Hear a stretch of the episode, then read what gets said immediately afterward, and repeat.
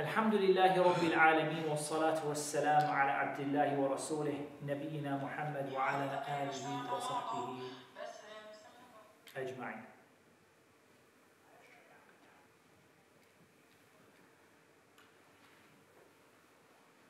So inshallah ta'ala we're starting uh, or continuing on from our last class. Who were we talking about in our last class? Yes, Mu'ad. Abu Bakr radiallahu anhu. Okay, very good. I sent you a homework. Do you remember what the homework was? What was it?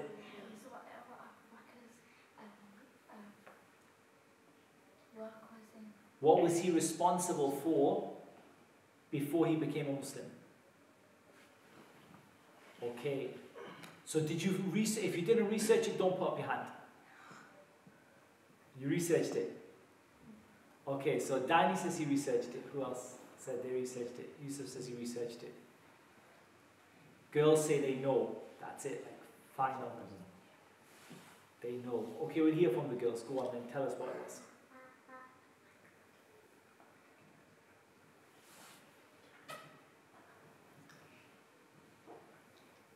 Go on, girls, tell us what it was.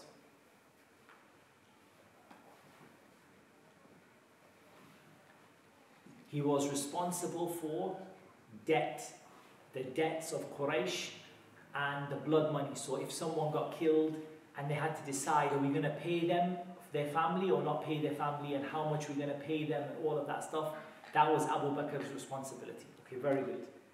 I want to tell you something about when Abu Bakr became Muslim.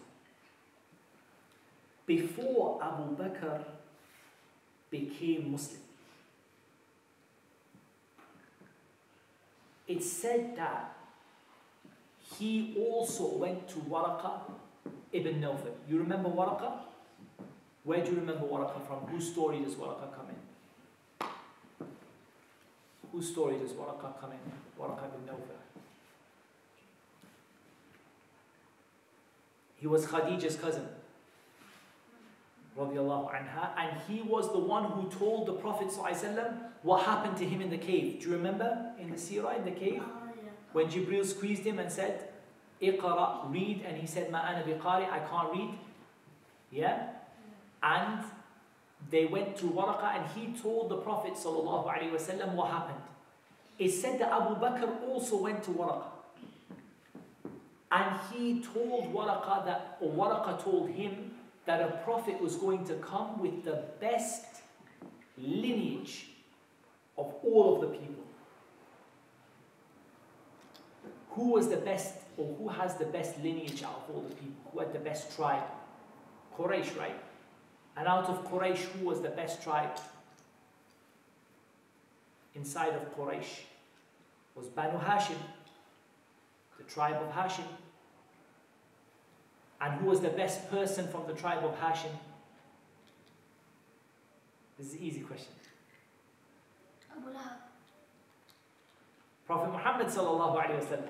Okay, the Prophet Muhammad sallallahu alaihi wasallam. Very good. So Abu Bakr knew that the Prophet was going to come, and Abu Bakr, we said he didn't worship any idols, and we said that he didn't used to drink alcohol. Okay, who told Abu Bakr to become a Muslim? That's the easy question. Prophet Muhammad sallallahu alaihi wasallam. Excellent. The Prophet Muhammad sallallahu alaihi wasallam. And Abu Bakr believed in him straight away. He didn't delay at all. He didn't hesitate. Straight away he believed in him. And later on, there was something happened. And it was a little argument happened between Umar and between Abu Bakr. There was an argument between them. And Umar and Abu Bakr, they had a little fight. This was when they were in Medina. And Abu Bakr, he felt like he was a little bit wrong towards Umar, and Umar felt like he was a little bit wrong towards Abu Bakr. So Abu Bakr came to the Prophet wasallam, and he said, "We had me and Umar had a fight." Okay, with me so far? Abu Bakr came to the Prophet Muhammad wasallam. He said, "Me and Umar had a fight." And I asked him to forgive me, but he refused to forgive me. He says, No, I'm not going to forgive you. So then Umar, he went there and he went to the Prophet wasallam, and the Prophet was angry with Umar. Was very upset with him, he's angry with him. Until Abu Bakr felt sorry for Umar. And he said, O Messenger of Allah, I was worse to him than he was to me.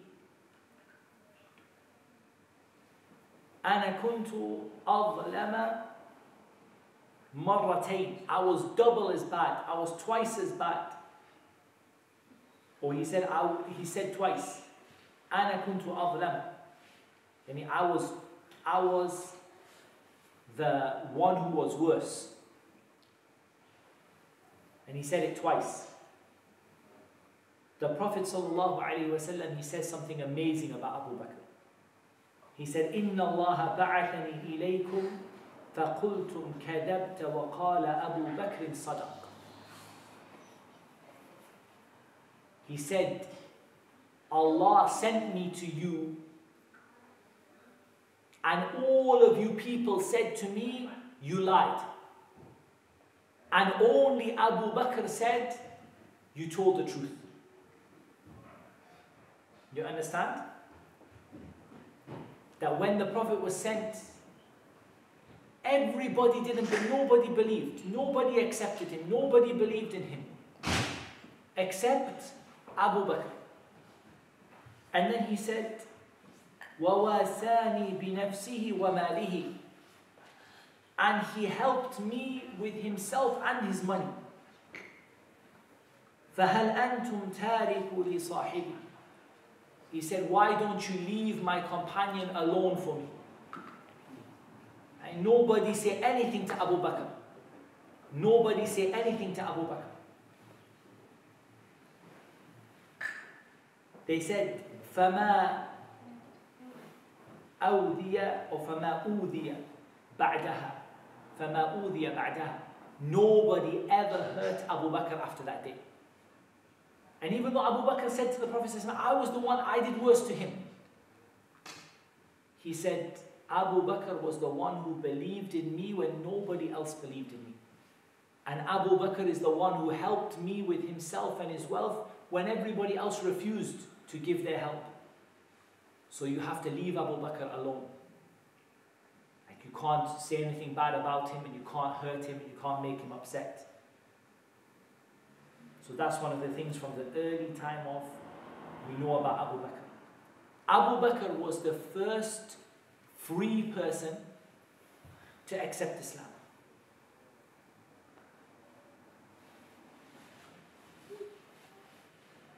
And he was the first person to pray apart from the Prophet. And that Khadija was the first woman to accept Islam, and Zayd ibn Haritha was the first freed slave to accept Islam, and Ali ibn Abi Talib was the first child to accept Islam. One of the amazing things about Abu Bakr is that four generations of one family were all companions of the Prophet Can anyone figure out how that was with Abu Bakr's family? Four generations of people, that means father, son, grandson, great grandson, like that. All of them were companions. All of them were companions. How can that be?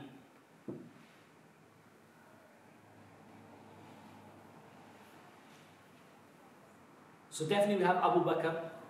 Okay, who else from Abu Bakr's family? Can we say, if we go upwards, who became Muslim from his family?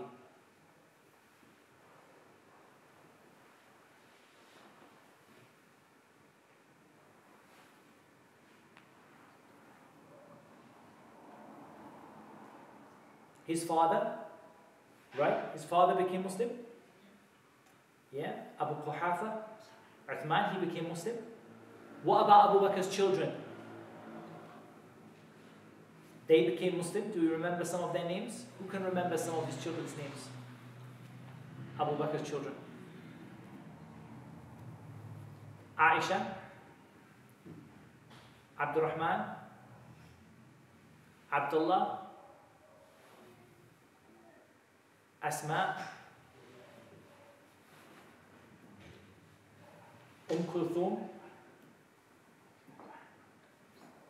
Okay? So from those children, I want to know which one of them had children that were also companions. Aisha didn't have any children, right? Aisha never had any children. Who among those children had children that were also companions or had a child who was also a companion? There's more than one.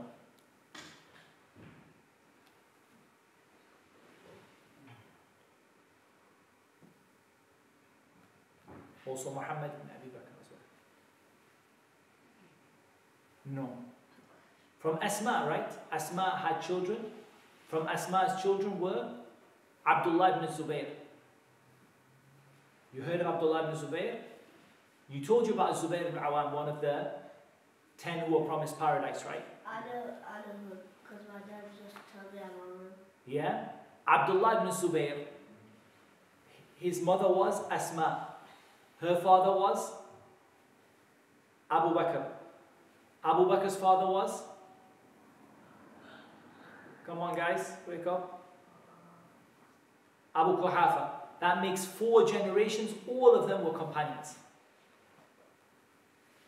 All of them were companions. At different times, they didn't become Muslim all at the same time. They didn't become Muslim all at the same time. Okay, out of Abu Bakr's family, who came Muslim, who became Muslim first? Or who became Muslim early on and who became Muslim later? Uh, his daughter. His daughter, Asma, Aisha, they became Muslim very quickly.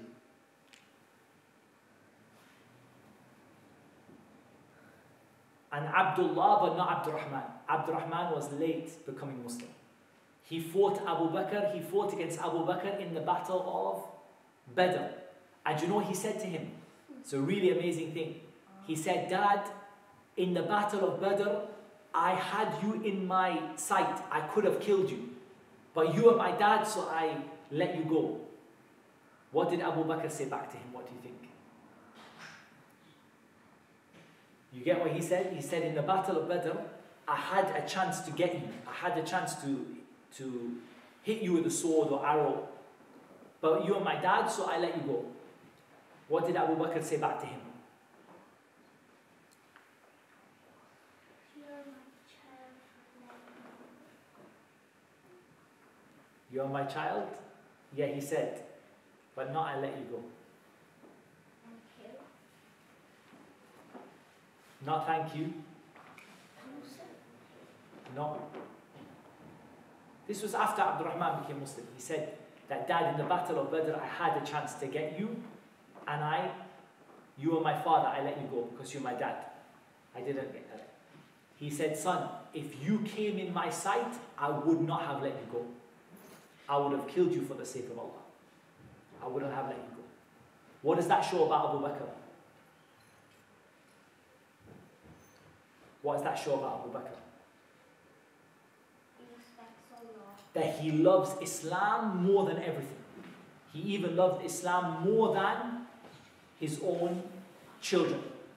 He said, Son, if you came in my sight, I would not have let you, I wouldn't have let you. Because Islam was more important to him than everything else. Okay, I want to ask you a question, but the girls need to fix their internet connection again because it's gone, it's dropped again. Okay, let's try. Let's see that. Maybe it's working now. Let's see. Okay, it's working now. Okay, I've got a question. The 10 people promised paradise, how many of them became Muslim because of Abu Bakr? So, how many do we have to choose from? What's the number we have to choose from? No. 10. 9, because Abu Bakr is one of them. Okay? Okay, out of the 10 who became, out of the 10, leave Abu Bakr aside, that's 9 other people. Boys, listen, 10 people promised paradise. Leave Abu Bakr aside, that makes nine people. How many of those nine people became Muslim because of Abu Bakr?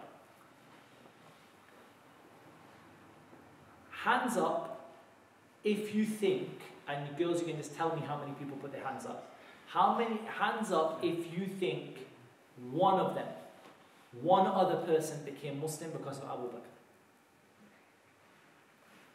Okay, what about two?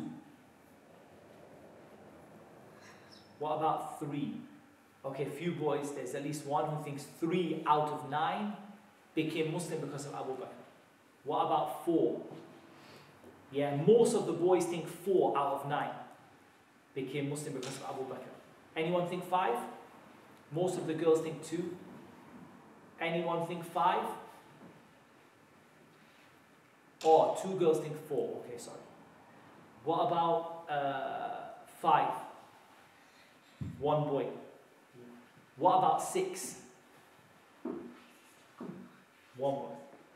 You guys are right. Six out of nine of the ten people who were promised paradise, six out of nine became Muslim because of Abu Bakr.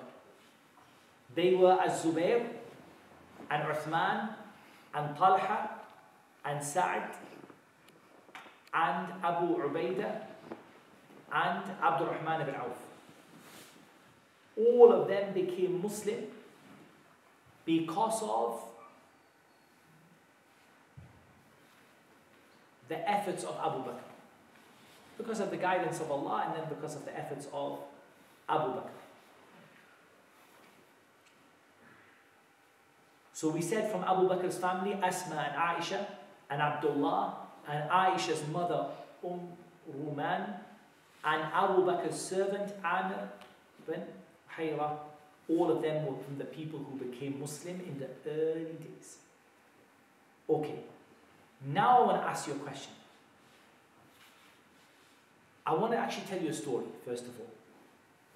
In the early days of the da'wah in Makkah, the early days when Abu Bakr told the people about Islam in Makkah. And what happened was that Abu Bakr, he wanted to preach openly. He wanted to tell everyone in the open about Islam. Because in the beginning, people were Muslim in secret, right? People were not Muslim in the open. They didn't used to go around and say, I'm a Muslim. They used to be hiding. So Abu Bakr wanted to say openly. So what happened is each person went to their tribe in a different place in Mecca, in the, around the Kaaba, and they stood up and they started telling the people about Islam. And Abu Bakr stood up and he told his people about Islam. And he said he was the first person to tell people about Islam apart from the Prophet. And what happened is he was beaten so badly that he nearly died. And they carried him back to his house. And they said that the, he, he was beaten up so badly you couldn't tell the front of his head from the back of his head. From how badly they beat him up. Because he said something good about Islam. When they were trying to treat him in his house, they were trying to see if he, could, he was going to be, get better. What do you think Abu Bakr was worried about? What do you think, Anas? He was worried about the Prophet and he wouldn't even think about himself. He wouldn't think about himself until he heard about the Prophet. And what he did is he actually got two people to carry him to where the Prophet was, even though he was really, really sick, that he was, they thought he was going to die.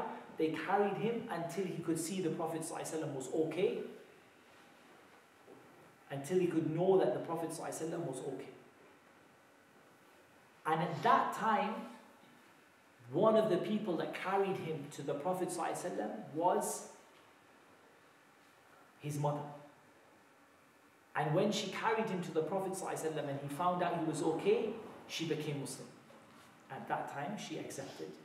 She accepted Islam. So that shows how Abu Bakr used to be with the Prophet ﷺ. How do you think Abu Bakr, what kind of a person Abu Bakr was? What do you know about Abu Bakr as a person? What kind of person was he?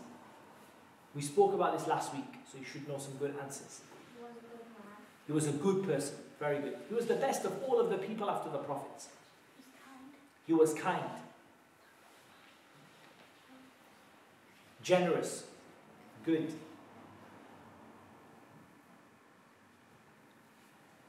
He was soft hearted, right? Used to cry a lot. You know, they asked Ali ibn Abi Talib about Abu Bakr, and you know what he said? He said he was the bravest of all of us. He didn't say the most generous, the softest, the kindest. He said he was the bravest out of all of us. In the time when the Prophet ﷺ was in the most danger, Abu Bakr is the first one who would go to defend him. And in all of the battles, he stayed next to the Prophet ﷺ. He didn't leave him even when all the people left.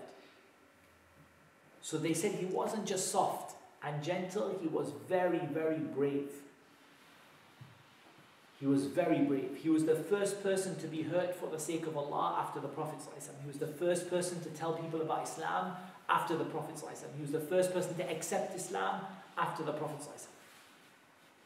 And he was the first person to fight for Islam with the Prophet.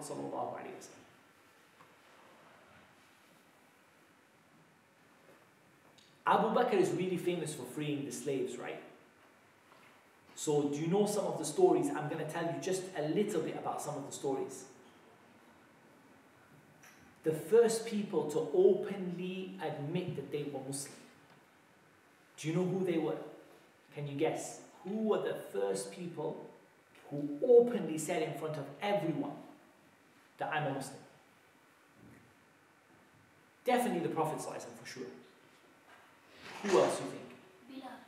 Bilal. Bilal was one of them, definitely. Bilal was one of the seven who was one of the first people to ever openly say, I'm a Muslim. Now, bear in mind that at that time that Bilal was telling people he was a Muslim, he was a slave, which means he was in a lot of danger because you cannot, when you're a slave, somebody, they will beat you, they will torture you, they will hurt you because they don't think you're anything. They think you are very low. And even though he was a slave, he used to openly tell the people, I'm a Muslim. Okay, who else used, is famous that they used to, that they were the first people to say that they were, that they were Muslim? No, Umar no, because Umar became Muslim later on, remember? Umar didn't become Muslim early on like that. It was a little bit later on. Abu Bakr was one of them. So now we've got three. The Prophet ﷺ and Abu Bakr and Bilal. One of the, the three people, the first three people who used to tell people openly that I'm a Muslim.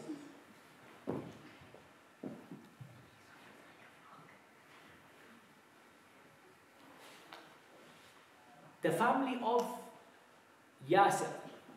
Have you heard of them? The Prophet said to them, Sabran ala Yasir fa inna al-jannah. Be patient, O family of Yasir, because you're going to paradise. You heard of Sumayya. She was the first woman to be killed in Islam. She was killed because she was one of the first people to openly say, I'm a Muslim. Even though she was a slave and she had no power over the other people and she, had, she was very weak, but she openly said to everybody, I'm a Muslim. And she was one of the first people to be killed, along with Ammar. So Sumayya and Ammar, and Abu Bakr, and Bilal, and Suhaib. Have you heard of Suhaib's story? Suhaib al-Rumi. He was one of the first people to say that he was a Muslim. And they said al-Miqdad. So there were a group of them who said they were Muslim.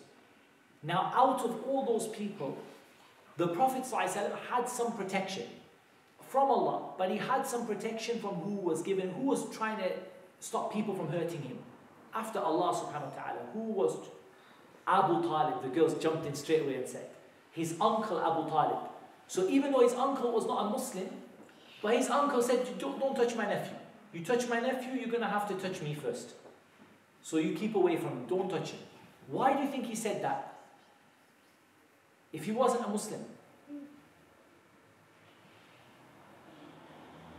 Okay, the girls have got an answer. I want to hear the boys' answer. Abu Talib defended the Prophet ﷺ, even though he wasn't a Muslim. Why? Because he had no parents. Hmm. Could, you're not far, yeah, you are in a way, you're not, you're kind of close. Because he had no parents, you are kind of close. But that wasn't the real reason. Because he loved the Prophet. Um, Yeah, but why did he love him? Because he wasn't a Muslim. you want to be, you want to be a Muslim? The, what the girl said is true that he kind of in his heart he secretly liked Islam. That's true. But the main reason is they were from the same tribe. It's his nephew. It's my nephew. It doesn't matter what he says or who, what he believes but it's my nephew. Don't touch him. Abu Bakr had a little bit of protection after the help of Allah. Where did Abu Bakr get his protection from? After Allah. Who was given him? His tribe. His people were given him. His people of his tribe. They didn't want anyone to touch Abu Bakr because Abu Bakr was one of the best of them. So they didn't want to bring a bad name on themselves. So they said, nobody touch Abu Bakr. Even then, they still touched Abu Bakr. But who did Bilal have to help him after Allah? Who was there to protect him? Before Abu Bakr.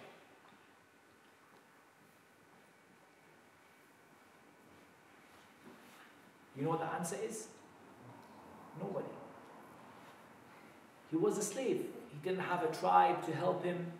He didn't have any family to back him up. He didn't have anyone to help him at all. Nobody at all. Apart from Allah subhanahu wa ta'ala. And they treated him so badly that they put him in the burning sun. They put him in the burning sun and they put a big rock on his chest. And they said, We're going to leave you there until you stop believing in Islam.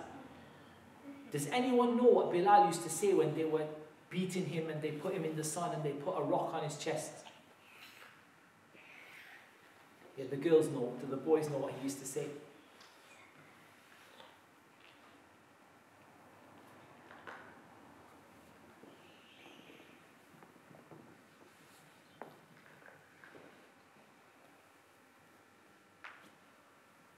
He said, uh, what is Very simple, very simple. He just said one word only.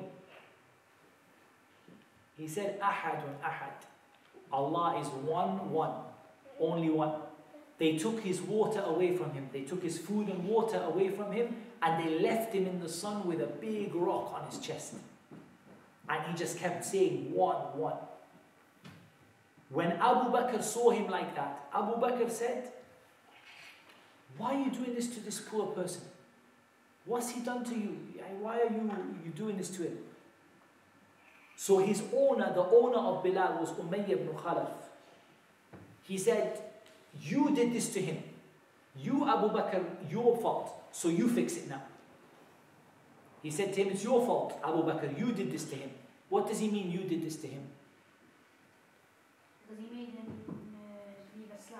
And you told him about Islam and you were one of the people who told him to be a Muslim. So now you, you fix the problem.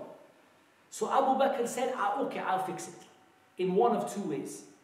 Some of the stories say he swapped Bilal for, for someone who was not a Muslim, another person that Abu Bakr he had that was not a Muslim and he swapped him. And some of them he says he bought Bilal for either seven or forty measures of gold. And a lot of gold and he paid so that Bilal could be free. And when he bought him, he said, ah, You are free. And he let him go. Now, what do you think was the benefit after Bilal became Muslim? What was, what was the benefit for Islam after Bilal became Muslim?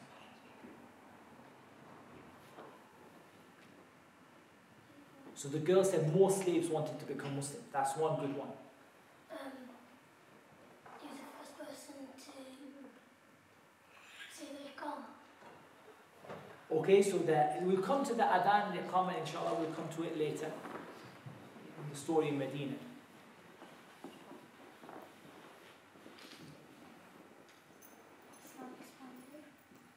What do you know about Bilal from that story? What do you know about him already before that story? What can you tell about someone who they get a stone put on their chest in the middle of the burning desert with no water and they don't change?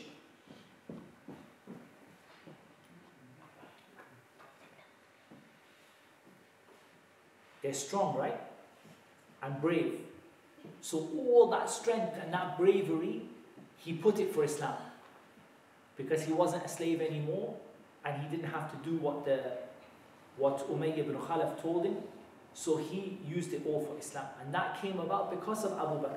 But that wasn't the only person that Abu Bakr freed. In fact, many of the slaves, Abu Bakr used to free them. He freed two slaves. There were two girls who became Muslim. They were slaves and they were carrying flour for the person who owned them and he freed them like that. He, was, he used to free so many of the slaves. And this is the reason that Allah said about him, وَسَيُجَنَّبُهَا الْأَتْقَى الَّذِي يُؤْتِي مَالَهُ يَتَزَكَّى That Abu Bakr, who is the, has the most taqwa, is going to be the one who keeps away from Allah's punishment because Allah subhanahu wa ta'ala, He used to give His wealth for Allah. He used to give His wealth for Allah. What do you think Abu Bakr's father thought about Abu Bakr freeing the slaves?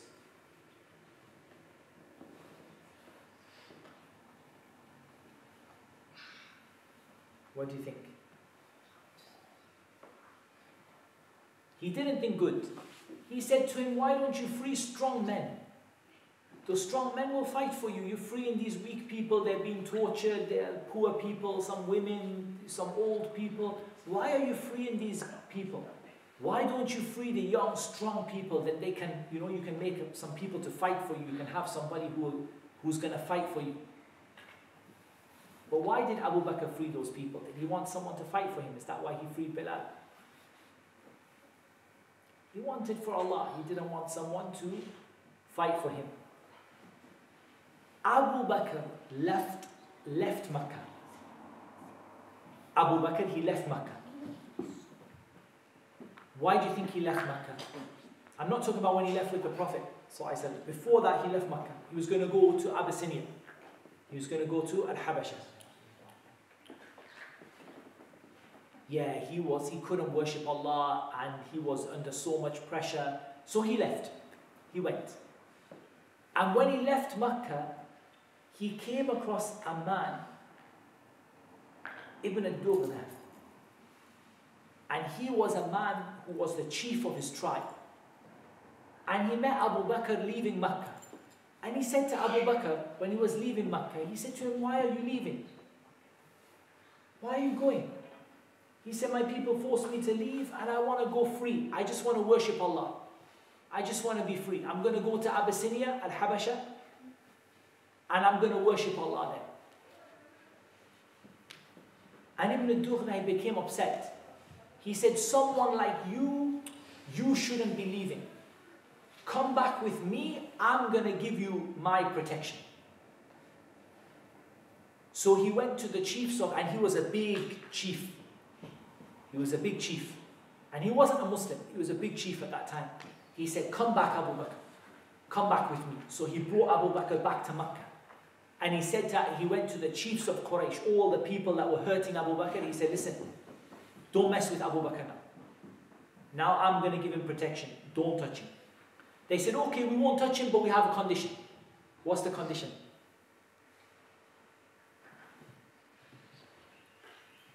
Yeah, the girls knew the answer that he couldn't read Quran outside his house. No praying outside. You want to read Quran, you read in your house. You want to pray, you pray in your house. Why did they not want him to read Quran outside? Because more people might become Muslim, right? So you understood what happened. He went out of Mecca and this chief brought him back and said, No, no, you don't need to leave. You're a good person. Come back. So he went and he said, He's got my protection. If you touch him, that means me and my tribe, we're going to fight you. So they said, Okay, we won't touch him, but we have a condition. He can't pray outside the house and he can't read Quran outside the house. What do you think Abu Bakr did? Do you think he, he, did, he did that? He just prayed in the house? He read Quran outside the house and, and prayed outside the house. Yeah, but the problem is he agreed he wasn't going to read Quran outside the house and pray outside the house. So he didn't must The girls know the answer. He went somewhere else. He turned the outside of his house into a masjid. He built the outside of his house. He built the outside of his house as a, a masjid. And he went in there and he started reading Quran and praying in front of everybody, but still in his house. Oh, Quraysh were very upset. They were angry. They were very upset. So they went back to Ibn Dukhna. They said to him, Look, we had agreement with you. you. We respect you. You said don't touch him, we don't touch him. But now come on, he's outside in his courtyard praying and reading Quran. So Ibn Dukhna went to Abu Bakr and he said, Look, you know, we had agreement, you, you can't pray outside and you can't do this, you know, you can't read the Quran outside and stuff like that. So, you know, you have a choice. Either you're gonna have to, you know, stop that, go go back to your house and go inside your house, or either I'm sorry, I'm gonna have to just take away the protection from you. I can't give you protection anymore. So what do you think Abu Bakr did? You know Abu Bakr now. What do you think he did? uh, he, he leave the protection. Sorry? He leave the protection. He left it. He said, I don't want your protection. Allah's protection, Allah's protection is enough for me. I don't want protection from you. I've, I've got Allah's protection, I'm happy.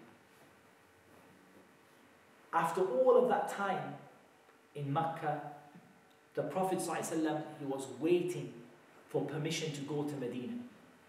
And Abu Bakr decided one day he was going to go to Medina by himself, maybe with his family, with Aisha and with Asma and Abdullah. So Abu Bakr decided he was going to go to Medina. The Prophet ﷺ, he didn't let him go. He said, stay where you are. Because maybe you're going to have someone come with you. Who does he mean that you're going to have someone come with you? The Prophet ﷺ himself. That he's going to come with you. So Abu Bakr kept two animals ready all the time. And it's like two cars, right? Like two bikes or two, eh, two animals. He kept it ready all the time, just ready, waiting, waiting. When is the Prophet going to come with me? We're going to go to Medina. And generally, the Prophet used to come twice a day to Abu Bakr's house. Once in the morning and once in the evening. Or, not twice a day, sorry, once a day, either in the morning or either in the evening. Not twice a day, once a day. Either he used to come in the very early morning or he used to come in the very late evening. One day, the Prophet came to Abu Bakr in the middle of the day right in the middle of the day when the sun is very hot.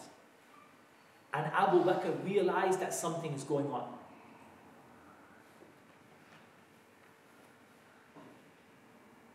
And Abu Bakr said to the Prophet, ﷺ, O Messenger of Allah, Sahaba, am I going to be your companion? The Prophet ﷺ said, Na'am, yes, you're going to be my companion. And Abu Bakr was so happy, he was crying out of how happy he was. And at that time, nobody knew the Prophet ﷺ was going to leave Mecca except Abu Bakr and Abu Bakr's daughters and Ali bin Abi Talib. They were the only people who knew that the Prophet ﷺ was going to leave. And when the Prophet ﷺ left, he left with Abu Bakr and they snuck out from Abu Bakr's house. Who did they leave in the place of the Prophet ﷺ? Who, got, who stayed behind? Ali. Ali bin Abi Talib, very good. Ali stayed behind. Ali stayed behind. And the Prophet ﷺ, he went with Abu Bakr. And when they went, they didn't go the way to Medina. Why do you think they didn't go the way to Medina? Girls, you can answer this question. Why do you think they didn't go in the direction of Medina?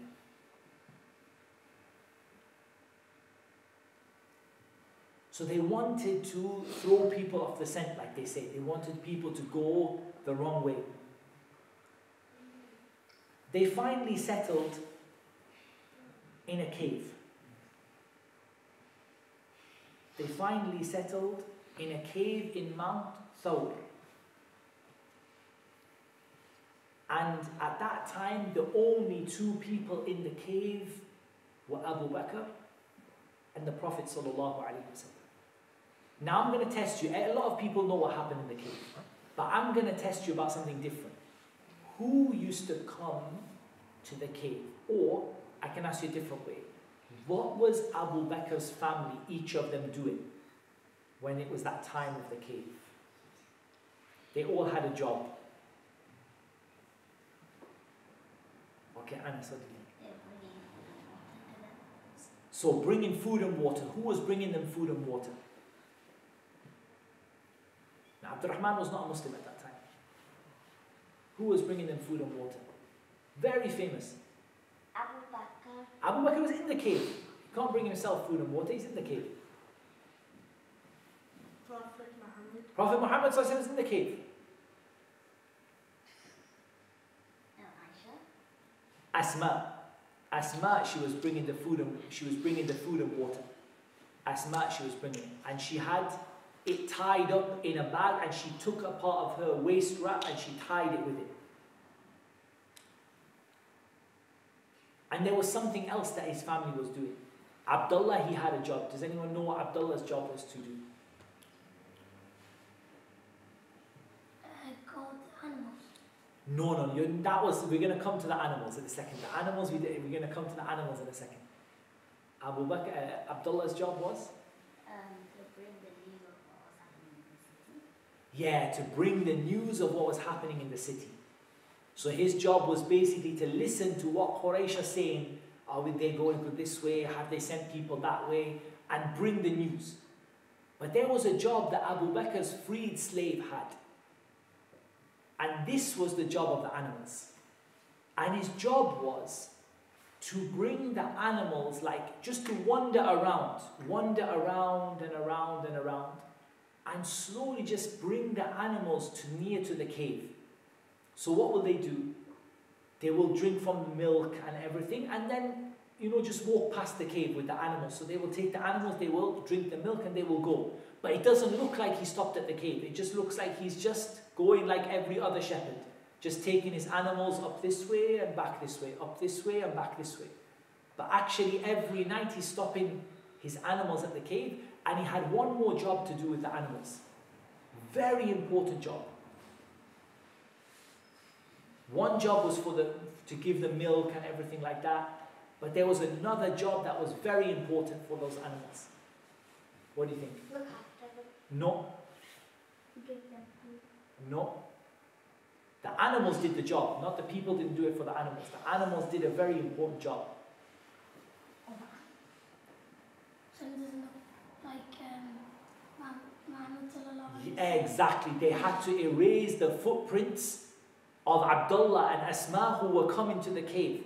Because Abdullah and Asma keep coming to the cave to drop off the food and water and the news of what's happening. So what they had to do is every time they came, the animals will come and stamp all over the footprints. So Quraysh are looking, they can't find any footprints. There's nobody here. But one time they came right to the edge of the cave. Quraysh, the people from the non-Muslims, they came right to the edge of the cave. And Abu Bakr got scared. He said to the Prophet ﷺ that if one of them looks at his feet, he's going to see us. Meaning that my their feet is here and my head is there. If he looks at his feet, he's going to see me. And the Prophet ﷺ said to him a very famous thing.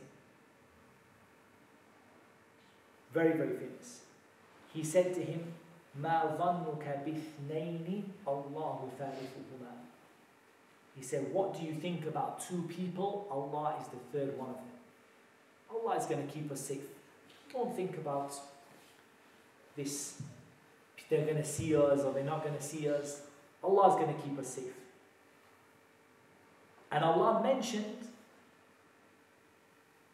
this in the Quran.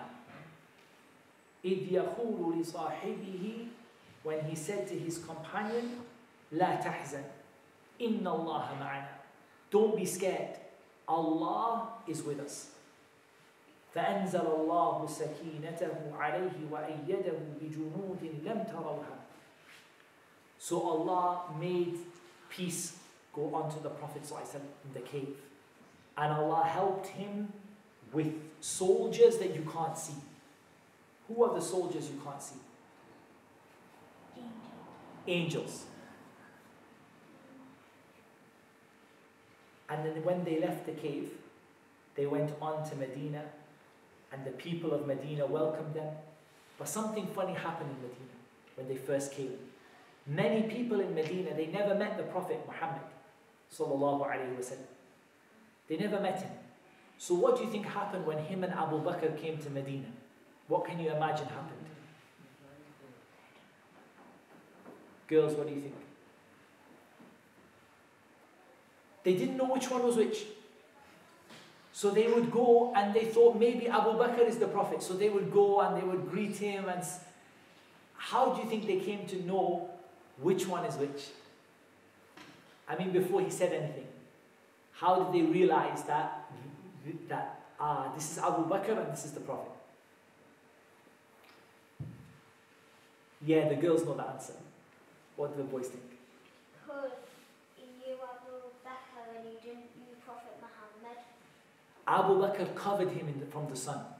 The sun was shining on him, and Abu Bakr came and he made shade for him. So the people realized, ah, this is this is the Prophet and this is Abu Bakr. This is Abu Bakr. Abu Bakr, we said, he fought in all of the battles with the Prophet sallallahu wasallam. He fought in all of these battles. And I'm going to mention to you some of the things that he that happened to him.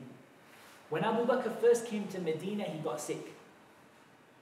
Because Medina was a place where a lot of people got sick. It was a place where there was a really bad fever and people used to get really sick when they went there.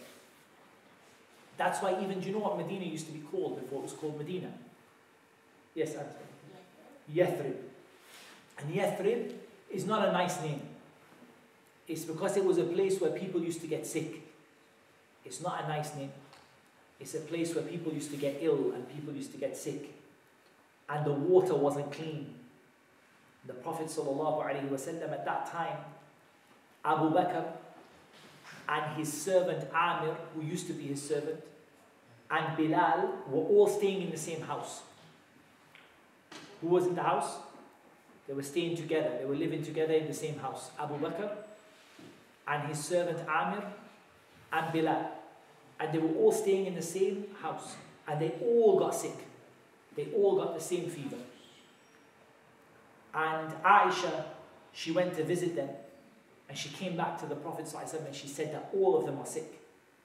And that if you will make dua for Allah to take this fever away from Medina. So the Prophet ﷺ made dua for Medina to be more beloved than Makkah. Like we love Medina even more than, even more than Makkah. And to send the fever away to a different place. And so the Prophet ﷺ made dua and the fever went to a different place. And he asked Allah to bless Medina in its measurements and the marketplace, to bless Medina in everything and to make Medina more, people love Medina more than Makkah. Yes, Ma'am. Where did the people go? It went to another city. It went to another city, another town. Let's talk about Abu Bakr quickly in the battles. So, what's the first? You tell me some of the battles, and we'll talk about what Abu Bakr did in some of the battles. You tell me what was the first battle that happened, because you did seerah. Girls know the answer. Boys, what was the first, apart from Anna, someone else? First battle that happened, the famous battle.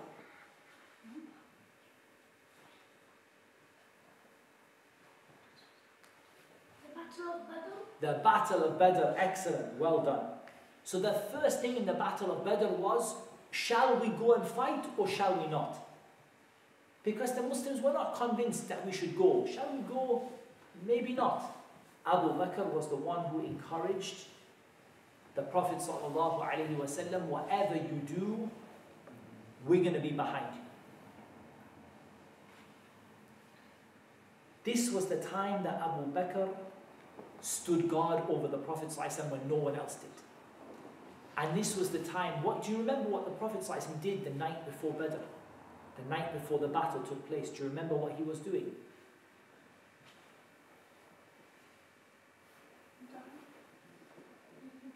Making dua. He was making dua all night. Only one other person stood with him. Who was it? Abu Bakr. Abu Bakr. Very good. It was Abu Bakr. Bakr won all the battles. It was Abu Bakr. And when the Prophet ﷺ was making dua, he made dua so much that his, his top, the top he was wearing, it fell from his shoulders. And Abu Bakr was grabbing it and putting it, putting it back on his shoulders and telling him that you've made enough dua now. Now you've made enough dua. And they fought in the Battle of Badr, and I told you what happened with, with Abdurrahman. That his son Abdurrahman was fighting against him on that day. And his son Abdurrahman, he said, Oh my father, you appeared before me as a clear target on the day of Badr. But I turned away from you so that I didn't kill you. And Abu Bakr said to him, If you had come before me as a clear target, I wouldn't have left you. Then there was the issue of the prisoners of Badr. So what happened with the prisoners of Badr? What was the thing? What did they have to decide with the prisoners of Badr? What was the decision to make? Yes, Mu'ad. Uh, which ones? The, the ones that um, uh, The ones they captured from the battle. Because when you fight the battle and then you finish the battle, you have some prisoners, right? um, We took them. Sorry? We took them. Uh, the, the prophet or the. Yeah, the Quraysh. Prophet ﷺ, you took them. Yeah.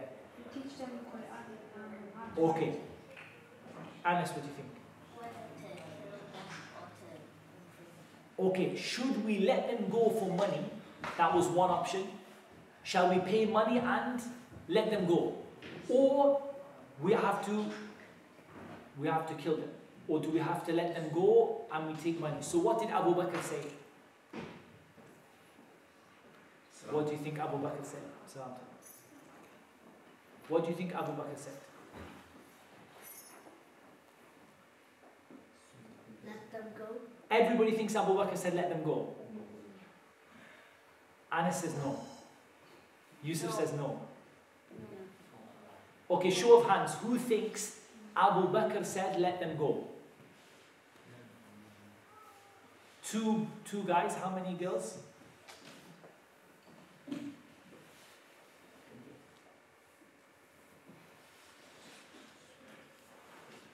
Okay. Okay. Okay. And how many people think Abu Bakr was the one who said, do away with them? Okay. What do you think Umar said?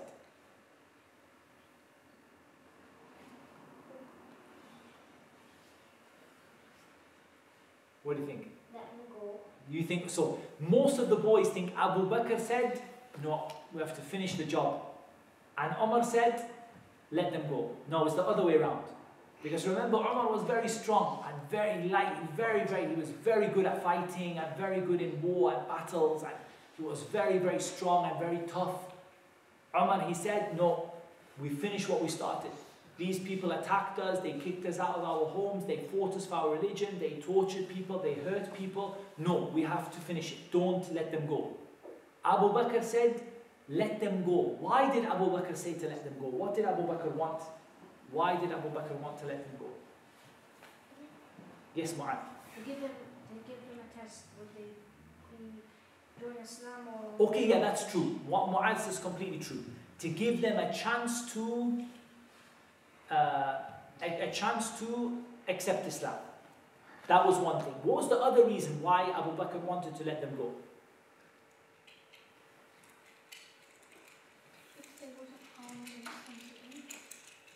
He was soft-hearted, but that wasn't why.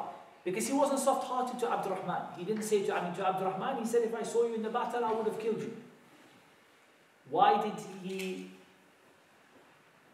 wanted it. It would have been good for the Muslims to have money, the girl said. The Muslims needed money, they were low on money. And each one of them would have paid a large amount of money to let them go. So they said, look, we should, uh, we should let them go. Okay. One day Umar came and he found Abu Bakr and the Prophet Muhammad crying. Why were they crying? It's related to the same story. They let them go, they ransomed them. Each one of them paid a lot of money, and if they couldn't pay money, they had to teach a Muslim to read and write. Or to teach Muslims to read and write. Just after that, Omar came and he saw the Prophet Abu Bakr really upset. And he said, What's making you cry? So if you, I'll cry or I'll make myself cry. What was it? Um, they all became Muslim? No, they didn't become Muslim. Girls, do you know?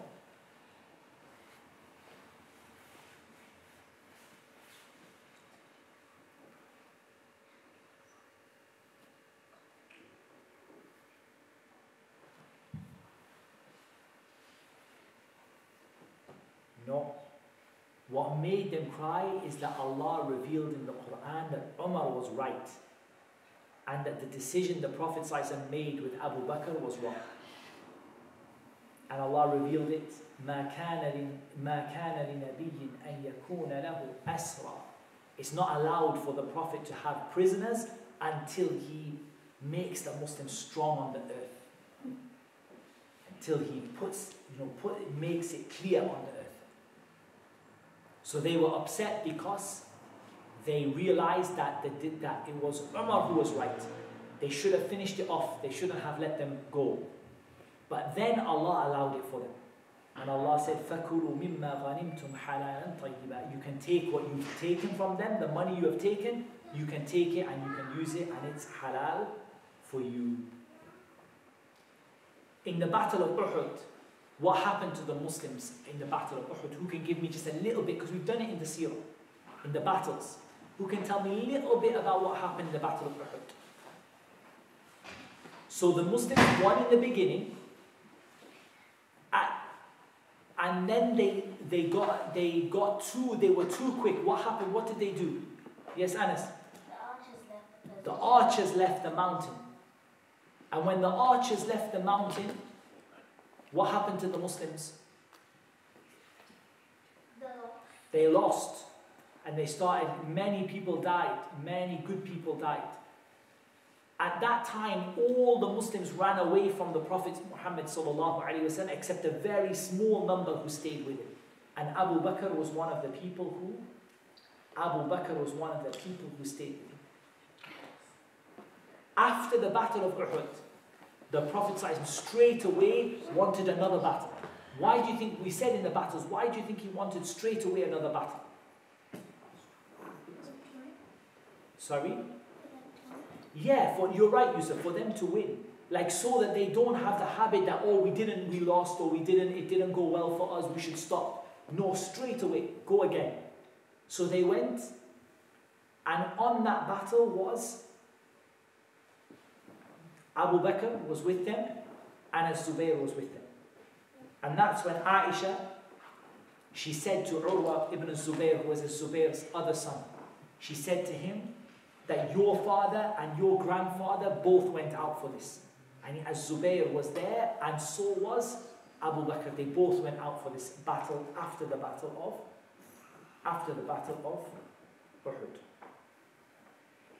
It was called Hamra al-Asad, the battle. Okay. What else do we know about the battles? Which other battles do we know? Which other battles? Yes, Yusuf. Battle of Uhud we just spoke about now. The Battle of the Trench, Abu Bakr was involved in the Battle of the Trench as well. And he had a big role to play in that. Radiallahu anhu.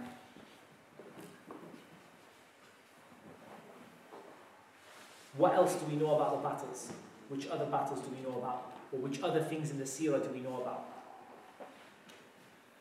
One of the big ones that happened was the Treaty of Hudaybiyah. Do you remember that? What happened in the Treaty of Hudaybiyah? So we did it. I know some of you are new in the class, so you might not remember because we came, you came to the class afterwards.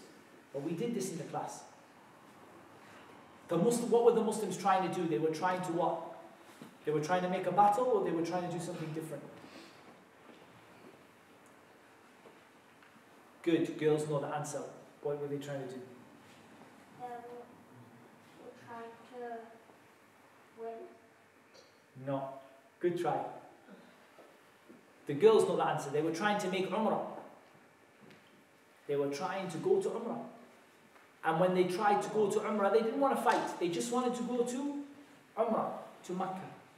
And the non-Muslims, they didn't let them go to Umrah. And they, they wouldn't let them go. So what happened? The Prophet ﷺ agreed to make a treaty with them. Do you know what a treaty is? What's a treaty? An agreement, right? Very good. An agreement with them. Was this a nice agreement or not? What do you think? Like we can make Umrah and we can be friends. Was it like that? No. No. What do you think it was like? Horrible. It was a horrible agreement. And it said that anybody who becomes Muslim has to get sent back to the non Muslims. And anyone who leaves Islam has to be free to go to the non Muslims. And the Muslims are not allowed to make Umrah this year. They have to go back and turn away. A lot of things in that treaty were very hard. What do you think Abu Bakr said about it, and what do you think Umar said about it?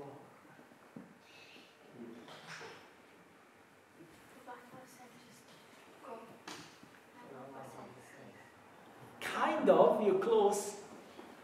Omar was very upset about it.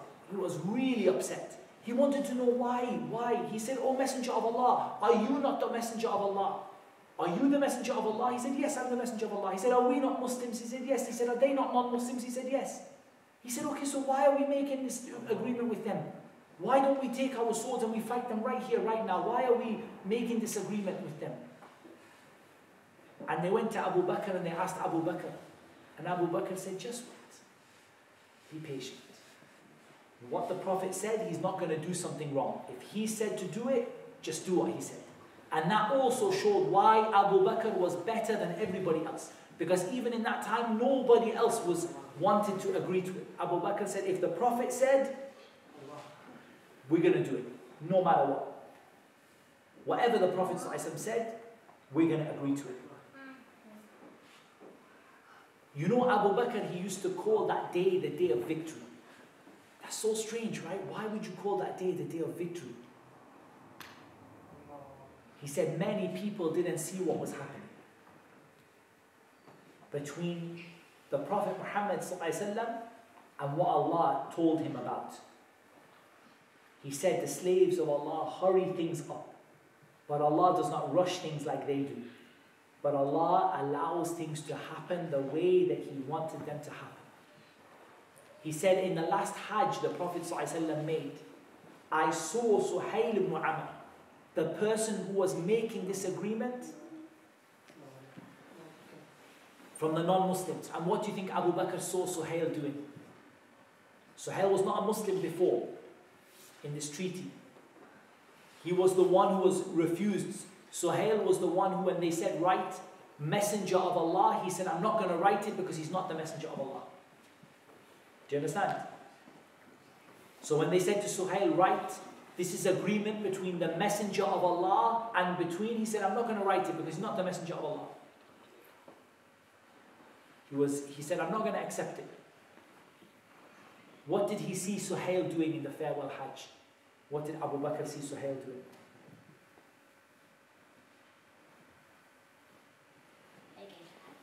Making Hajj with the Muslims, and he was taking the shaved head, the hair of the Prophet and he was putting it onto his eyes and putting it uh, so that he could get blessings. He was taking the hair of the Prophet and he was putting it on his eyes. He became Muslim. Can you imagine that? The people that were fighting the Muslims all became Muslim. What was the benefit of that treaty? What, what did the Muslims benefit from it? What was the good thing that came from it? Tell me simple way. You don't have to tell me complicated way. What was the what was the best thing that came from that treaty? That agreement they made. Sorry? No, they didn't become friends until the very end. They became Muslims. Later on, you're right, but before that, what did it give the Muslims? It gave the Muslims something nobody was thinking about. The girls know the answer. It gave the Muslims time, free time, to do other things. Because before then, what was happening? Every day was fighting between them. So it gave them time to become really strong. And after that, they went to Mecca and they conquered Mecca, and Mecca became Muslim.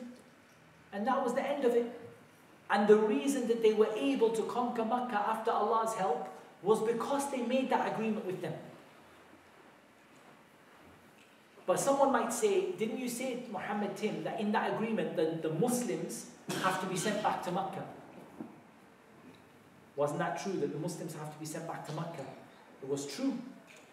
The Muslims had to go back to Mecca. But what happened? They didn't go. As soon as they, what they did is, they got halfway and they camped there and they just made trouble for the non-Muslims all the time. Every time they were going between Mecca and Medina, they just made trouble for them. Until they said, okay, please just send them back, keep them in Medina. We don't want them. So that treaty worked out very, very well for all of for all of the Muslims. Lastly, I just want to come forward to a little bit towards the last year before the Prophet ﷺ died. Not the last year, this the ninth year of the Hijrah. The ninth year after the Hijrah. I want to come back to that time, the ninth year after the Hijrah. In that time, the Muslims did their first Hajj. I want to ask you guys a question. Come on, boys, pay attention. Muslims went to Hajj. Who led the Hajj?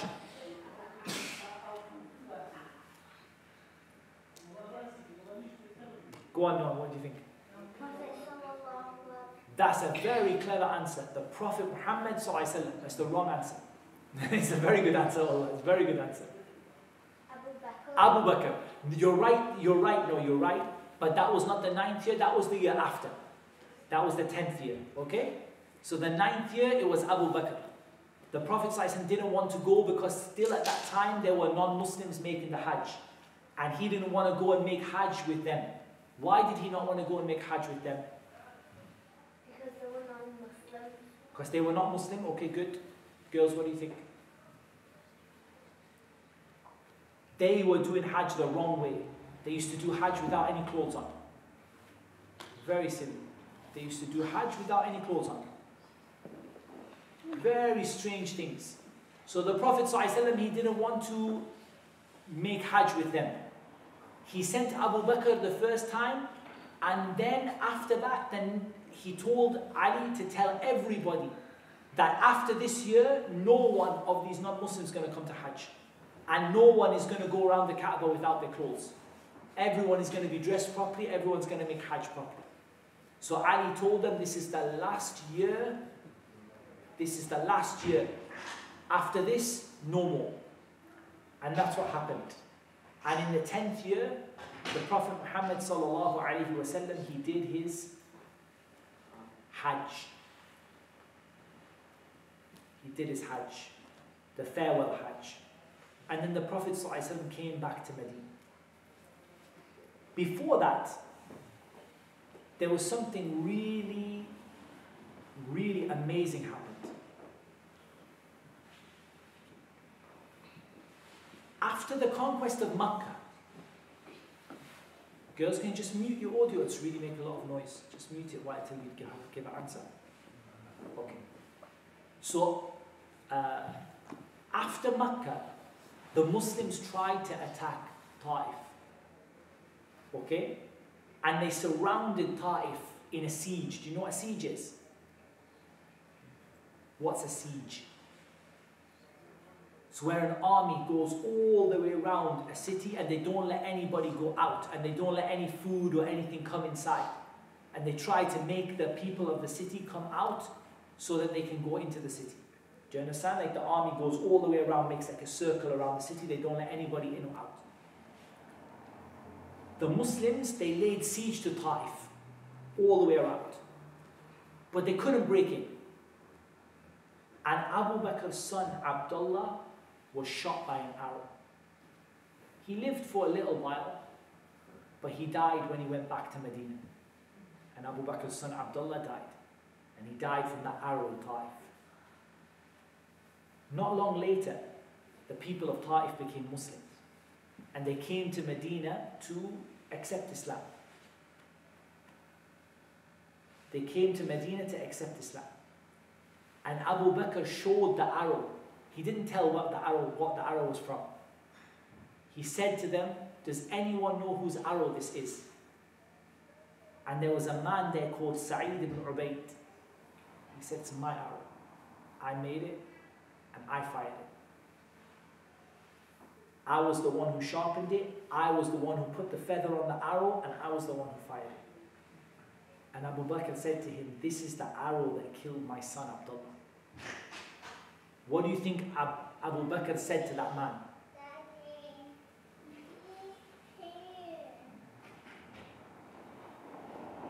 What do you think Abu Bakr said to that man? Imagine that he's sitting in front of the man who fired the arrow to kill his son. Can you imagine that? He's sitting in front of the man who fired the arrow to kill his son. He says, Whose arrow is this? The man says, My arrow. He said, This is the arrow that killed my son. What do you think he said to him? Get out. Get out from Medina. I don't want to see you again. What do you think he said to him? Girls, you have any idea? You know Abu Bakr by now, you heard his story so much. You heard his story so much. The girl said he would have said something nice. Do you think so, boys?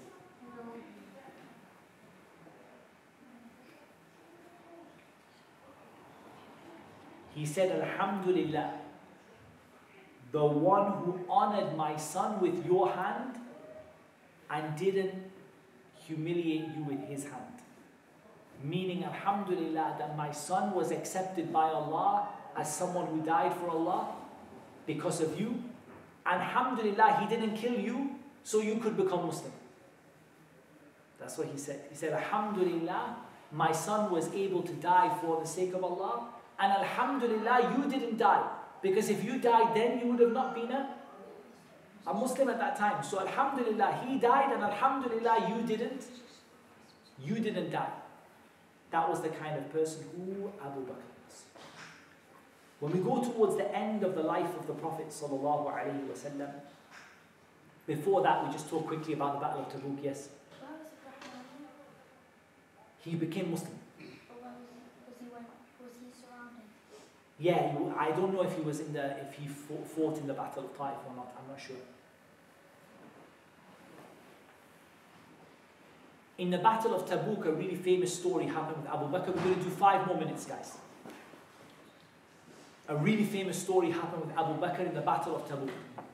When they were preparing for the battle, Umar decided, today I'm going to beat Abu Bakr. Today I'm going to do one time in my life, I'm going to do something better than Abu Bakr. So Umar came and half of his wealth, half of everything. Can you imagine half of everything your mom and dad owns? Can you imagine that? House, car, whatever, everything. He sold it, he took half and he gave it to the Prophet and he said, the Prophet said to him, Umar, what have you got left? He said, I've got the same. You know, I've given you the same, I've got the same left, like half and half. And Umar thought, today, today I won. Today I, I beat Abu Bakr. Abu Bakr came along, he put down some wealth. Prophet said, What did you leave behind? He said, I didn't leave anything behind except Allah and His Messenger. Meaning Abu Bakr gave everything he had Every single thing that he had. Umar said, I'm never going to compete with Abu Bakr in anything ever again. I will never be able to compete with him. I cannot. I gave half, he gave everything. I cannot. When the Prophet ﷺ was dying, he told Abu Bakr to lead the prayer. Why do you think that's important? He told Abu Bakr to lead the prayer?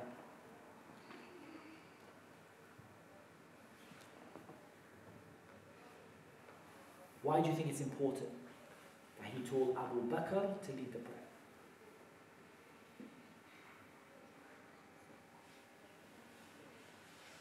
Good, the girls have got a good answer. They said the prayer is really important. So whoever leads the prayer is the one who's leading the people. Right? Whoever leads the prayer is the one who's leading the people. So it's like he was saying to the people, what was he saying to the people?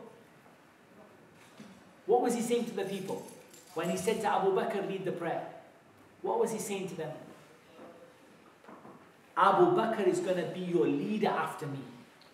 That's what he was saying to them. That Abu Bakr is going to be your leader after me. So after I'm gone, who is going to be in charge? Abu Bakr is going to be in charge. Before we talk about Abu Bakr being in charge, what happened when the Prophet ﷺ died? So when the Prophet ﷺ died, how do you think the Sahaba felt when he died? How do you think they felt when the Prophet died? Sad. Very sad. How else do you think they felt? So how did uh, how did Have a think about it and then you can ask it, okay? So the girl said confused. That's very good. That's very true. Confused, uh, like a bit lost. Imagine you've got the Prophet, you're always with the Prophet. The Prophet's telling you what to do, the Prophet's telling you this is right, this is wrong. If you get if you've got any problem, you go and ask him what to do, and he gives you the, uh, the guidance from Allah. What do you do when the Prophet's not there anymore? You feel confused, you feel lost, you feel sad. Okay. That's so true, right? You all remember your question? how did Prophet die? He died. So I said, because he was just a person. He was not an angel. He was not like someone who lives forever. He was a person. And he died after he finished his job, after everything was done that he had to do. And one day before he died, he stood up and he said that Allah has given someone a choice between this world or Jannah. And that person chose Jannah. And Abu Bakr started to cry. Why do you think Abu Bakr? Nobody else cried. Umar said we didn't have any idea why is Abu Bakr crying. So uh, the, the Prophet Muhammad stood up and he said, Allah gave a choice to a man whether he wants to live in this world or go to Jannah. And he chose Jannah. And Abu Bakr started to cry and cry and cry. And Umar said, we didn't know why is he crying. The girls know the answer. What do you think? Is it because the Prophet is implying that he was asked whether to go to Jannah or stay? Excellent. Because the, that man was the Prophet Muhammad sallallahu alaihi wasallam. So Abu Bakr knew that he's saying that I'm going to die. I've chosen now that I don't want to stay on this world anymore. I've done my job and I want to go to the hereafter. I want to go to the next life. And what is with Allah? I want my reward that is with Allah. So Abu Bakr was the only one of them who understood. Everybody else didn't understand. What does that tell you about Abu Bakr? Does it not tell you he's the most knowledgeable out of all of the companions, right? Yeah. It tells out of all of the companions, he was the one who had the most knowledge. He was the most knowledgeable. And when he saw the Prophet had died, he lifted the cover from his face and he kissed him on the forehead. And he said to him that Allah is not going to make you die twice. You're not going to come back to life and die again. That's it. When he went out, the people were in threes or in two different groups. Some people, they just were not, would not believe the Prophet died. Umar said, if anyone says the Prophet died, I'm going to hit him with my sword. I'm going to hit his neck with my sword. If anybody says the Prophet died, he didn't die. He's just gone to, to meet with Allah and he's going to come back. That's what Umar said. And Ali radiallahu anhu, was just by himself. He just kept by himself. He's still, I don't want to talk to anybody. I'm just, he was just sad by himself. And then Abu Bakr, he stood up in front of everybody and he said, من كان يعبد محمدا فإن محمدا قد مات. Whoever used to worship Muhammad, Muhammad died. ومن كان يعبد الله فإن الله حي لا يموت. And whoever worships Allah, Allah is the ever living and Allah doesn't die. What's Abu Bakr saying? What's he trying to tell the people?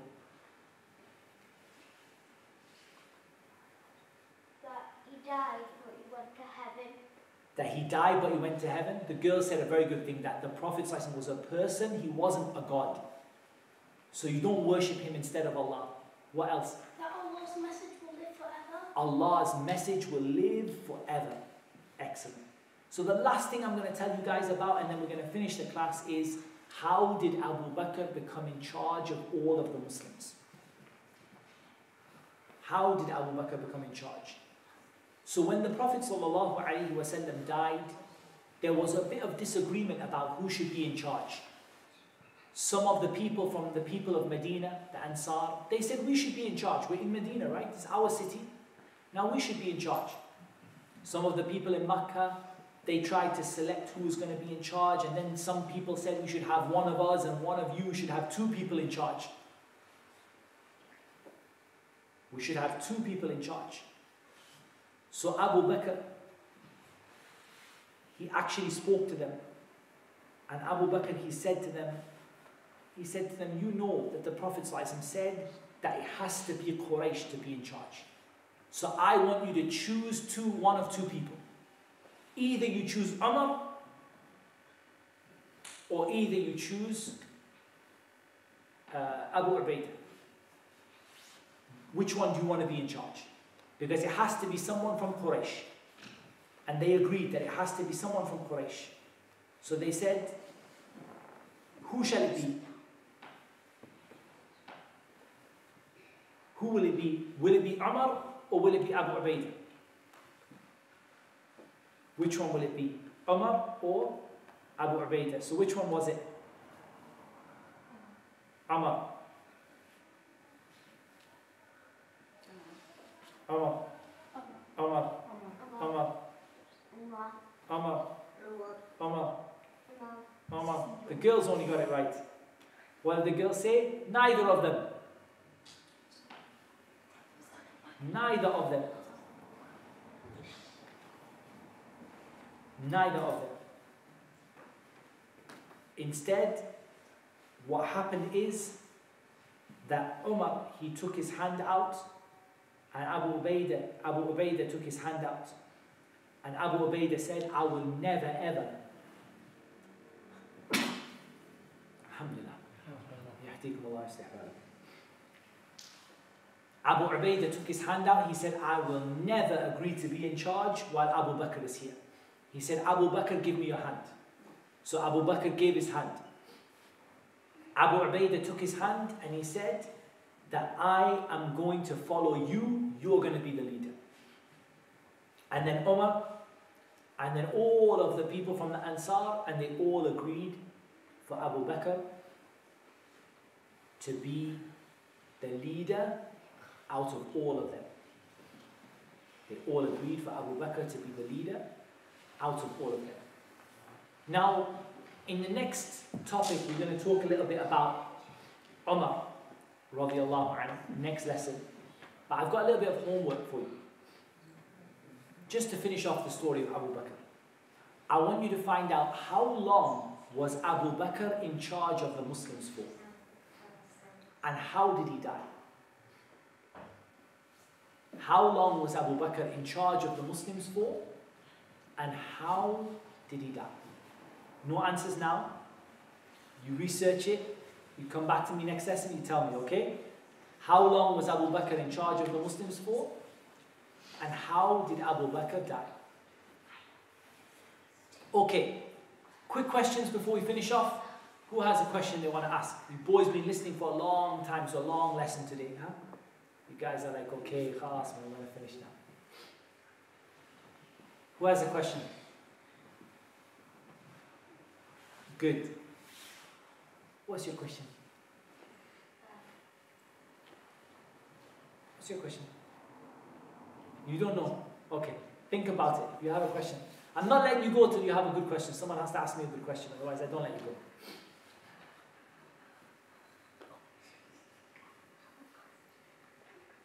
One from the girls and one from the boys.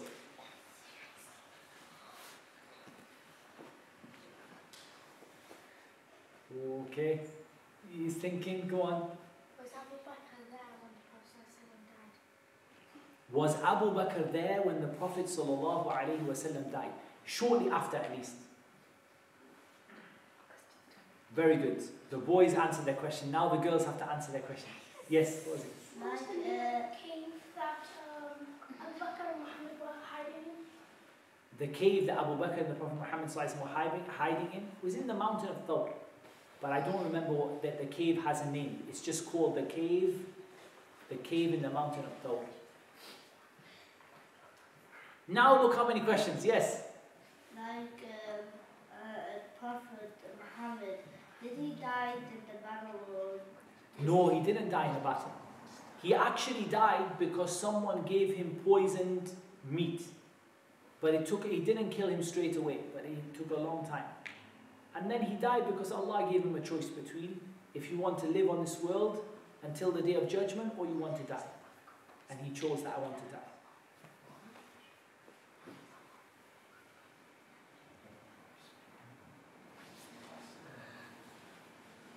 Boys answer very good. Girls, girls, question.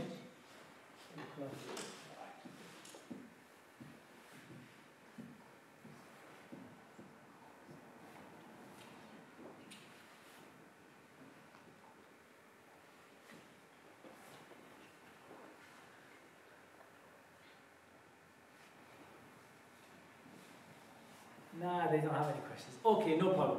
That's what Allah made easy for us to mention. Allah knows best. Well done, guys. You did amazing.